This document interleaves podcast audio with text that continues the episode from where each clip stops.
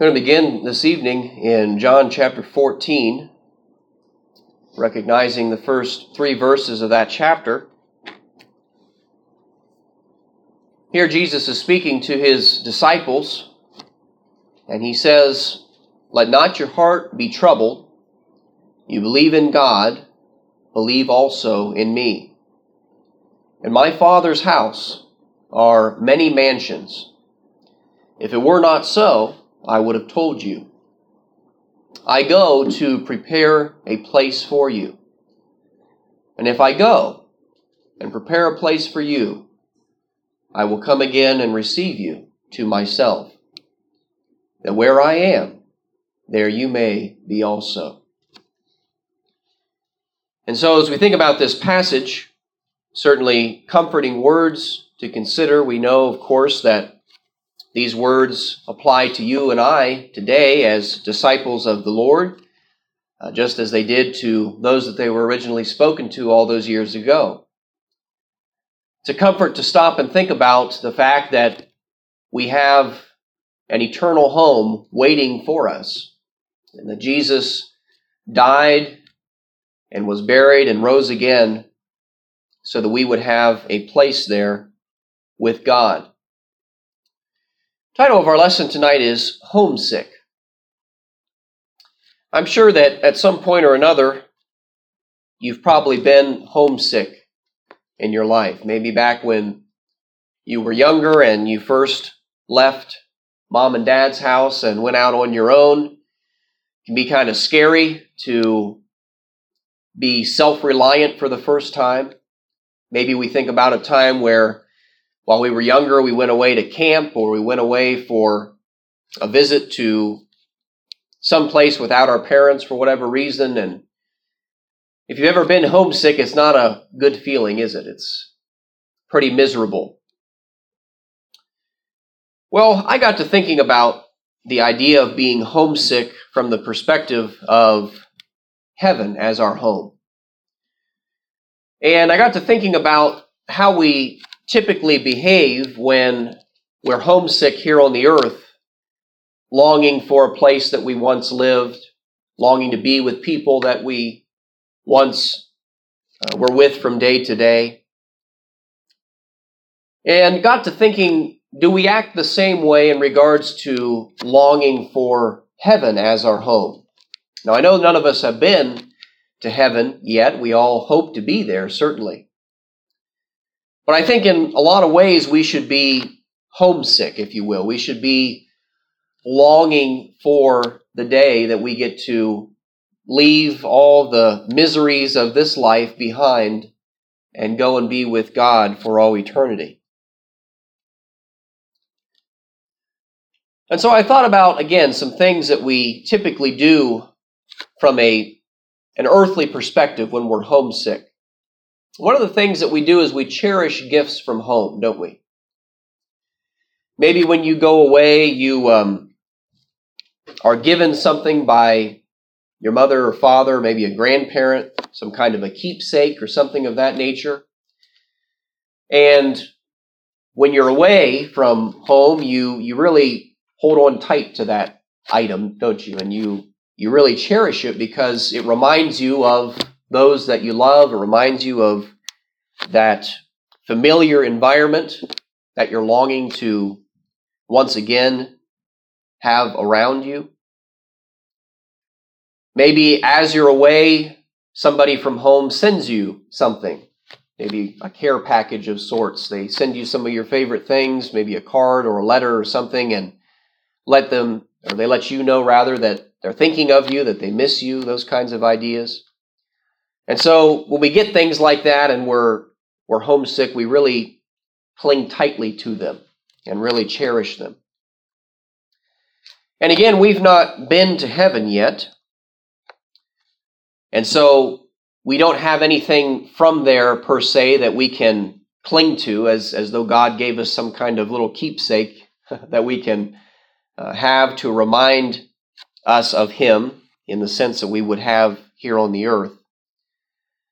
But God sends us care packages, if you will. You want to think about it that way. He, he gives us things that are a taste of home, if you will, while we're here, while we're going through this life. And that comes in all different forms. And thought we'd look at some scriptures that kind of highlight some of those things. We might think about our spouse.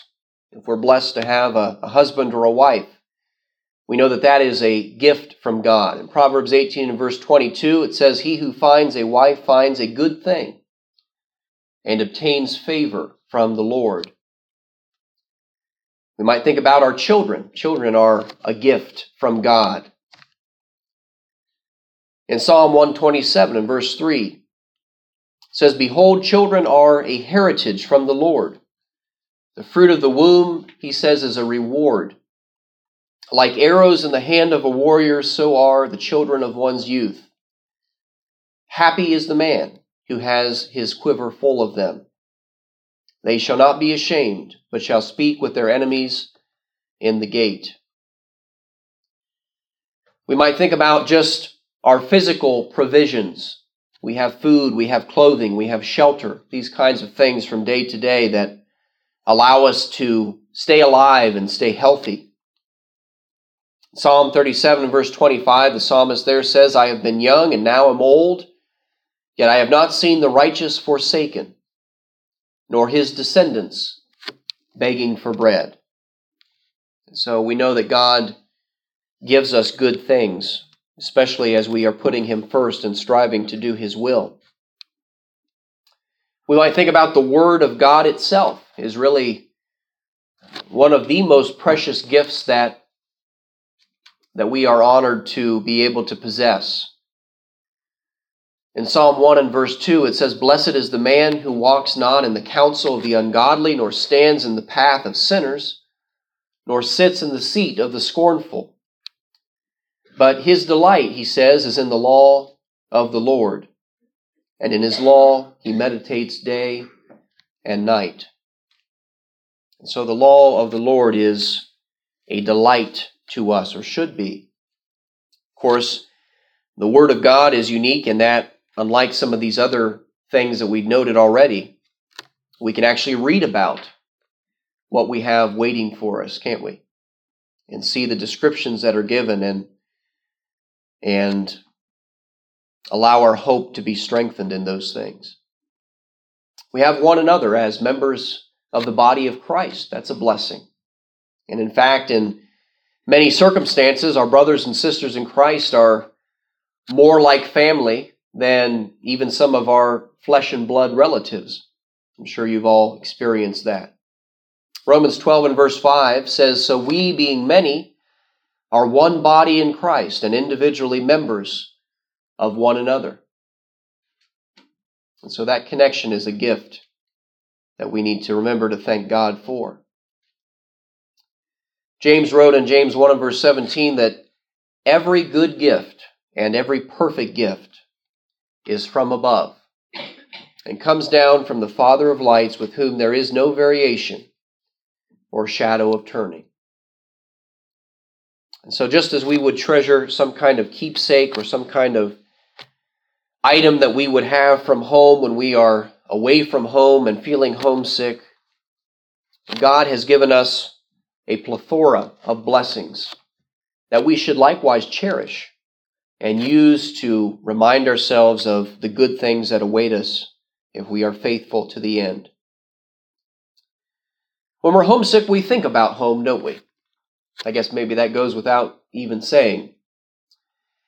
But when you're homesick, that's probably the thing that you're thinking about more than anything else is, oh, how I wish I were home, how I wish I was with this person or that person, we were doing this or that, things that we uh, cherish from our, our childhoods or, or growing up. But we think a lot about home and the good things that we miss about it. Well, it should be the same as we think about our heavenly home. We should be thinking about heaven uh, quite a bit because when we keep it in the forefront of our minds from day to day, it keeps us motivated to keep pushing on, right? And keep striving to get where we all hope to be. In Psalm 84, verses 1 and 2, the psalmist says, How lovely is your tabernacle, O Lord of hosts. Notice, my soul longs, yes, even faints, for the courts of the Lord. My heart and my flesh cry out for the living God. In verse 10, he says, A day in your courts is better than a thousand days. I would rather be a doorkeeper in the house of my God than dwell in the tents of wickedness. So we see here the psalmist expressing his constant meditation about being with God, where God is, being in his presence and and longing for that, striving for that. In book of Revelation chapter 21 again one of the blessings of the word of God is that we can read about heaven. Not that we can fully comprehend how wonderful it will be, but we can at least try to with the descriptions that have been preserved for us and breathed out by God. Revelation chapter 21, the first four verses there, John is seeing this vision of things that are to come, and he says, I saw a new heaven and a new earth, for the first heaven and earth had passed away, and there was no more sea. I, John, saw the holy city, New Jerusalem, coming down out of heaven from God, prepared as a bride adorned for her husband. I heard a loud voice from heaven saying, Behold, the tabernacle of God is with men. And he will dwell with them, and he shall, or they rather, shall be his people. God himself will be with them and be their God. And verse 4 says that God will wipe away every tear from their eyes. There shall be no more death, nor sorrow, nor crying. There shall be no more pain, for the former things have passed away. It's a wonderful thing to think about. In Philippians chapter 4, Paul is instructing us here about what we should think on. And it's not to say that negative thoughts aren't going to creep their way in, especially when we're dealing with negative things from time to time in our lives. But we should make an effort, and that's the point of what Paul was saying here. We should make an effort to keep our focus on things that are described here in this verse. He says, whatever things are true, whatever things are noble, whatever things are just, whatever things are pure, whatever things are lovely, whatever things are of a good report, if there is any virtue, if there is anything praiseworthy, he says, meditate on these things. And if we're having a hard time thinking about things that would fit these descriptions from an earthly standpoint, well, we can certainly go to the things that God has revealed in His Word. They they fit all those descriptions, don't they? And so there's always a way that we can fulfill these instructions. In Philippians chapter 3 and verse 20, Paul says, Our citizenship is in heaven, from which we also eagerly wait for the Savior, the Lord Jesus Christ, who will transform our lowly body that it may be conformed to his glorious body according to the working, he says, by which he is able even to subdue all things to himself. So we had touched on that a little bit this morning in our lesson as we had looked at 1 Corinthians 15 there at the end of the chapter where it's talking about the mortal putting on immortality and the corruptible putting on incorruption. This physical body is going to be transformed to be like that spiritual, glorious body of Christ. And that in and of itself is something that is worth our meditation. When we're homesick, we call home frequently, don't we? I remember a time, it's the first time that I had gone away to summer camp. I don't really remember how old I was, but I guess I was probably somewhere around Logan or Elijah's age. But I went to Camp Noah, where my uncle Doug was and still is the kind of the the head of that whole camp. And um, so I was there with people that I knew. My my aunt was there also, and, and other people that I was familiar with. But I was still just I was not having a good time. That first night was really really rough. And I told my uncle Doug, I said, I just want to go home. And of course, he called my dad, and my dad said, "I'm not coming to get you." he said, "He said I want you to to stay one night at least, and then he said if tomorrow you're feeling the same way, he said then I'll I'll come get you." He wanted me to to push through, and I'm glad that he made me do that because you know that first day I didn't really know a lot of my peers at that point. I knew, of course, those that were running things. But that next day, I got introduced to a bunch of boys uh, that were my own age and, and quickly made friends. And before long, I was having time of my life, you know, and so I, I didn't want to go home at that point. But when you're away, you, you call home frequently. And you talk to mom or dad or grandma and grandpa or whoever it is, and you tell them that you miss them and that you wish you were back home, that you can't wait to see them, these kinds of things. And you know, there's a way that we can call home. As we think about heaven, we can we can call and talk to our Father anytime that we that we'd like. And that's a really amazing thing to stop and consider. Through Jesus as our mediator, we can approach the Father's throne at any hour of any day. And we should if we are longing to be with Him. Philippians chapter 4 and verse 6 tells us to be anxious for nothing, but in everything, by prayer and supplication with thanksgiving, to let our, our requests be made known to God. He says, The peace of God, which surpasses all understanding, will guard your hearts and your minds through Christ Jesus. In 1 Peter chapter 5 and verse 6, we read there that we are to humble ourselves under the mighty hand of God that he may exalt us in due time. And notice he says we're to cast all of our care upon him, for he cares for you. God cares about the things that we're facing, he cares about the difficulties we have.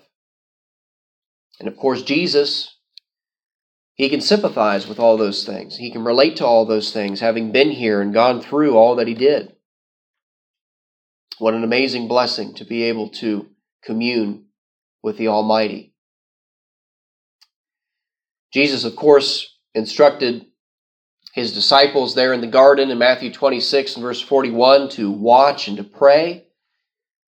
Lest you enter into temptation, he says. The spirit indeed is willing, but the flesh is weak.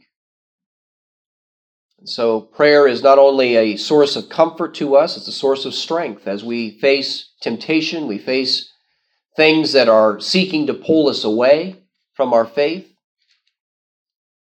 The solution, again, we find is to go to God in prayer. 1 Thessalonians 5 and verse 17 simply says, Pray without ceasing. It should be a constant part of our lives. Finally, when we're homesick, we make every effort to get home. When the opportunity arises for us to catch that flight back home or you know stop in for the weekend and visit or whatever it might be even if it seems like the the shortest duration of time we we jump at that chance don't we we we make that effort and we plan and we prepare so that we can make those visits and get back where we're longing to be.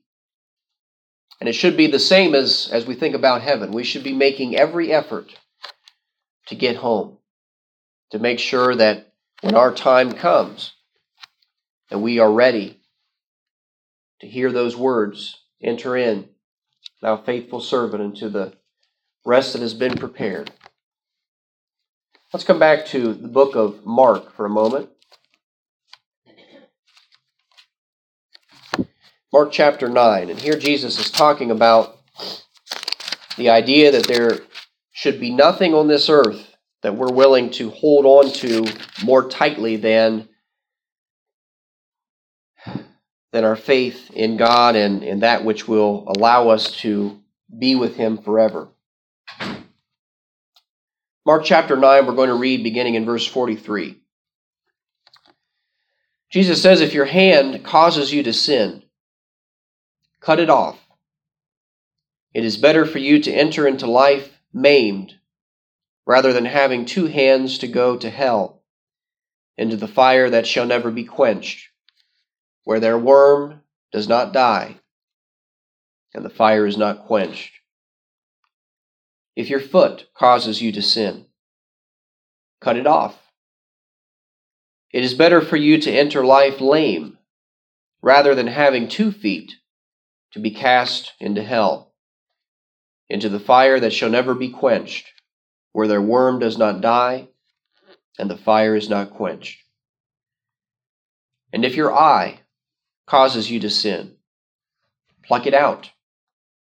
It is better for you to enter the kingdom of God with one eye rather than having two eyes to be cast into hell fire, where their worm does not die and the fire is not quenched. You know, it's a wonderful thing to think about heaven to think about the fact that we can all go there, that that's God's will that we would go there and be with Him. It's a terrible thing to think about the alternative, isn't it? And we see just a glimpse of that here in these words. Just the opposite of heaven, a place where it is described as outer darkness because God is not there. God is light. Without his presence, there can be only darkness. It's a place described as a place of fire, place of torment, a place where the worm does not die. Certainly a place that none of us want to be. But if we're truly longing to be home with God, then are we willing to do what he says here? Are we willing to sacrifice the things that might be holding us back from being what God would have us to be? Let's go over here to Hebrews chapter 11 and notice a few verses here. Hebrews chapter 11 and verse 13. He's been talking about different ones who, through their faith, accomplished great things and accomplished primarily God's will. He says in verse 13 that these all died in faith, not having received the promises, but having seen them afar off. They were assured of them, and they embraced them, and confessed that they were but strangers and pilgrims on the earth. For those who say such things declare plainly that they seek a homeland.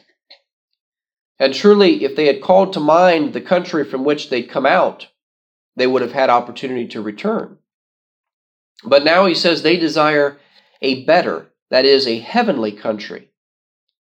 Therefore, God is not ashamed to be called their God, for he has prepared a city for them. Jumping down to chapter 12 there in the first verse. It says, Therefore, we also, since we are surrounded by so great a cloud of witnesses, let us lay aside every weight and the sin which so easily ensnares us. Let us run with endurance the race that is set before us, looking unto Jesus, the author and finisher of our faith, who, for the joy that was set before him, endured the cross, despising the shame, and has sat down at the right hand of the throne of God. Consider him, he says, who endured such hostility from sinners against himself, lest you become weary and discouraged in your souls. And so we read about those. What a wonderful example as we consider all these heroes of faith who, as he says there, recognize that this, this life is not what it's all about. It's, it's not going to last forever, it's temporary. And so we have to use this life for the glory of God so that we can be with Him in the end. We need to lay aside every weight, every snare that might beset our advancement towards that goal.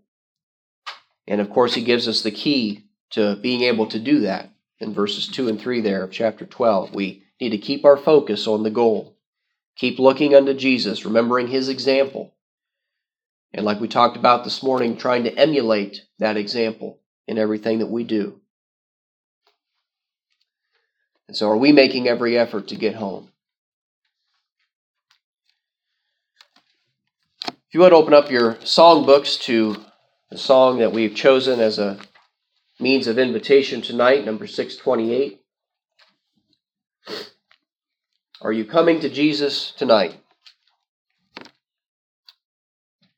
You know, there's a there's a thing that we all must do in order to have the hope of going to heaven someday, and that is rendering obedience to the Son of God. Back here, a, a few pages from where we were just a moment ago in Hebrews 12.